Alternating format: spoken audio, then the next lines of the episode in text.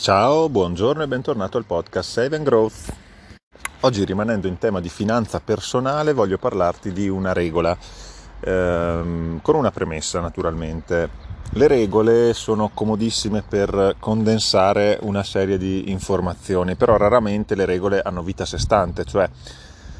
una regola di solito fa parte di un sistema, è come un articolo del codice civile, se tu prendi un articolo del codice civile e te lo leggi da solo eh, ha poco senso perché comunque è inserito, è inserito all'interno di un contesto che è quello del codice dell'ordinamento italiano. Allo stesso modo una regola di finanza personale ha un senso in quanto inserita all'interno di un contesto più ampio. La regola di cui ti voglio parlare è una regola che ha diverse eh, declinazioni, cioè c'è chi la vede come la vedo io, c'è chi la vede un po' più lasca, però eh, fondamentalmente è la regola che dice eh, quanto segue. Se tu vuoi acquistare un oggetto o vuoi eh, prendere affitto una casa, vuoi pagare un canone, insomma tutta una serie di... vuoi affrontare una spesa, diciamo, devi avere la possibilità di coprire quella spesa per tre volte. E per questo io chiamo questa regola la regola del 3. Cosa vuol dire questo? Vuol dire che, eh, ad esempio, se tu vuoi eh, affittare una casa e paghi eh, l'affitto mensile di 500 euro, il tuo stipendio deve essere almeno di 1500 euro, cioè deve essere un terzo. Non a caso quando si va a fare un mutuo, eh, la banca spesso eh, considera questo come criterio fondamentale per concedere il mutuo, cioè dice la rata del mutuo deve essere al massimo un terzo del tuo stipendio per permetterti di affrontare la spesa con serenità e perché eh, non è che c'è solo quella come spesa in un mese, no? ci sono anche le utenze, le bollette, eh, la spesa del, del, cibo per vivere, insomma c'è tutta una serie di spese e per avere diciamo, eh, la tranquillità e la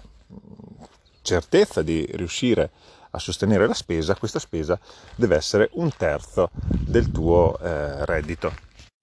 Allo stesso modo, se vogliamo comprare un oggetto, eh, noi dovremmo avere una disponibilità di denaro di tre volte tanto. Voglio comprarmi una macchina da 10.000 euro? Beh, io dovrei, secondo questa regola, avere almeno 30.000 euro di eh, liquidità, 30.000 euro disponibili comunque che può sembrare tanto, se devo spenderne 10 averne eh, altri 20 da parte, però ehm, mettendo un attimo da parte il discorso assicurazioni, perché appunto poi il discorso è più complesso, questa è una regola di massima, ma va inserita in un discorso più ampio, se io compro la macchina a 10.000 euro e il giorno dopo la demolisco, la distruggo e quella macchina mi serve per andare al lavoro, io ne devo comprare un'altra se avevo solo 10.000 euro da parte e li uso per comprare una macchina a 10.000 euro, beh, eh, il giorno dopo la distruggo e non posso più comprarmi un'altra macchina. Di conseguenza non posso più andare a lavorare, di conseguenza eh, finisce il gioco. No? Eh, quindi deve essere, deve essere tutto inserito in un contesto naturalmente, ma il principio è questo. Se voglio affrontare una spesa devo avere disponibilità eh, di almeno tre volte tanto. E qui so già che qualcuno magari pensa, vabbè, ma se non ho i soldi in quel momento mi faccio il finanziamento e pago le rate per arrivare poi a comprarmi eh, la macchina più grossa. Mm, guarda, eh, pensano un po' come vuoi, io non la vedo assolutamente così. La nostra è una società che è basata sul debito, ok?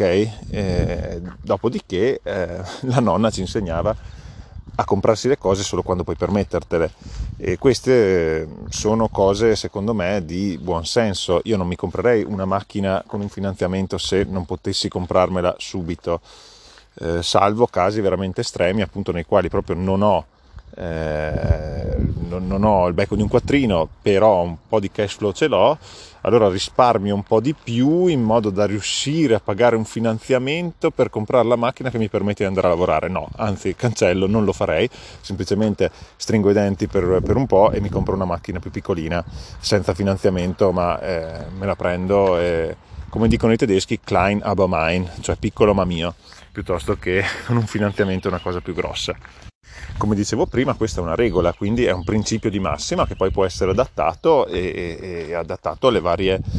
alle varie situazioni e inserito in un contesto più ampio di regole. Però deve rimanere come, come linea guida, diciamo, no? eh, va inserito nel, nel contesto, per esempio, del, discorso del 50-30-20, che è un'altra regola. 50-30-20 sarebbe eh, la regola che dice che eh, del nostro reddito fatto 100, 50 lo dovremmo utilizzare per le eh, spese eh, non, in, non non prorogabili, cioè le spese per esempio per la casa, per il mutuo, per, per mangiare, per dormire, vestirsi, lavarsi e così via, il 30 per le spese voluttuarie, cioè per andare al ristorante, per fare sport, andare al cinema e il 20 risparmiarlo. Anche questa è, una, è un mantra, è una regola non modificabile, assolutamente no. Eh, uno potrebbe invece dire che risparmia al 30, al 20 per le voluttuarie, al 50 per le improrogabili o, o adattarlo alla propria situazione, ma sono comunque delle linee guida, sono dei principi di buon senso che andrebbero sempre seguiti.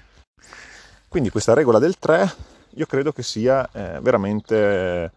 d'aiuto per certe persone che magari non sono in grado di prendere le giuste decisioni e, e, e si accorgono di non riuscire mai a risparmiare, magari si, si, accorgono di questo perché affrontano le spese senza la dovuta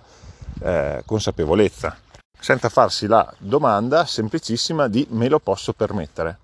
che è una domanda che eh, andrebbe fatta prima di fare qualsiasi spesa significativa e ricordandosi che il denaro è una proiezione del, di noi e del nostro futuro, di quello che possiamo fare con quel denaro un domani, perché se ho da parte 30.000 euro, per esempio, e una delle mie passioni sono gli orologi, esistono orologi da 10.000 euro senza problemi e me lo posso permettere? Beh, secondo la regola del 3 sì, perché 10.000 eh, euro ne ho 30.000 da parte e mi prendo l'orologio, ok Dopodiché cosa potevo fare con quei 10.000 euro? Perché eh, è un trade-off, no? Prendo l'orologio, non posso fare tante altre cose, non posso comprarmi magari la macchina che mi serviva per andare a lavorare, perché allora a quel punto, cioè la macchina a 10.000 euro intendo, perché a quel punto eh, sforo la regola, non posso più fare tutti quei viaggi che volevo fare, non posso più fare eh, tutte quelle uscite al ristorante, non posso fare una serie di cose. Ovviamente appunto tutto va eh, pesato, inserito in un contesto, però la regola rimane un ottimo faro, un'ottima linea guida. E mentre sto registrando queste cose, che mi rendo conto sono semplicissimi principi di buonsenso, che però alcune persone magari non, eh, non, non afferrano così con facilità e quindi le regole sono un aiuto per queste persone, mi viene in mente un libro che avevo letto, eh, L'uomo più ricco di Babilonia. L'avevo preso in biblioteca eh, prendo sempre libri in biblioteca quando posso. E è un libro che può leggere proprio un principiante che si approccia all'investimento, ma nemmeno all'investimento, proprio alla finanza personale, una persona che comincia a guadagnare, avere i primi soldi, ma anche un bambino che riceve regali dai nonni, eh, voglio dire, perché è proprio un libro che parla di questi principi di buon senso, i consigli della nonna, se così si vuol dire, e, eh, e li cala proprio all'interno di una realtà eh, babilonese, appunto un po' antica, e, ed è una storiella, mm, sì, anche per un bambino potrebbe andare bene, insomma. Quindi con questa regola del 3 vado a finire l'uomo più ricco di Babilonia perché mi vengono in mente proprio questi, questi concetti così basilari, ma sembrano, sembrano, delle banalità, ma alcune persone non, non li fanno propri e quindi, e quindi, poi va a finire così.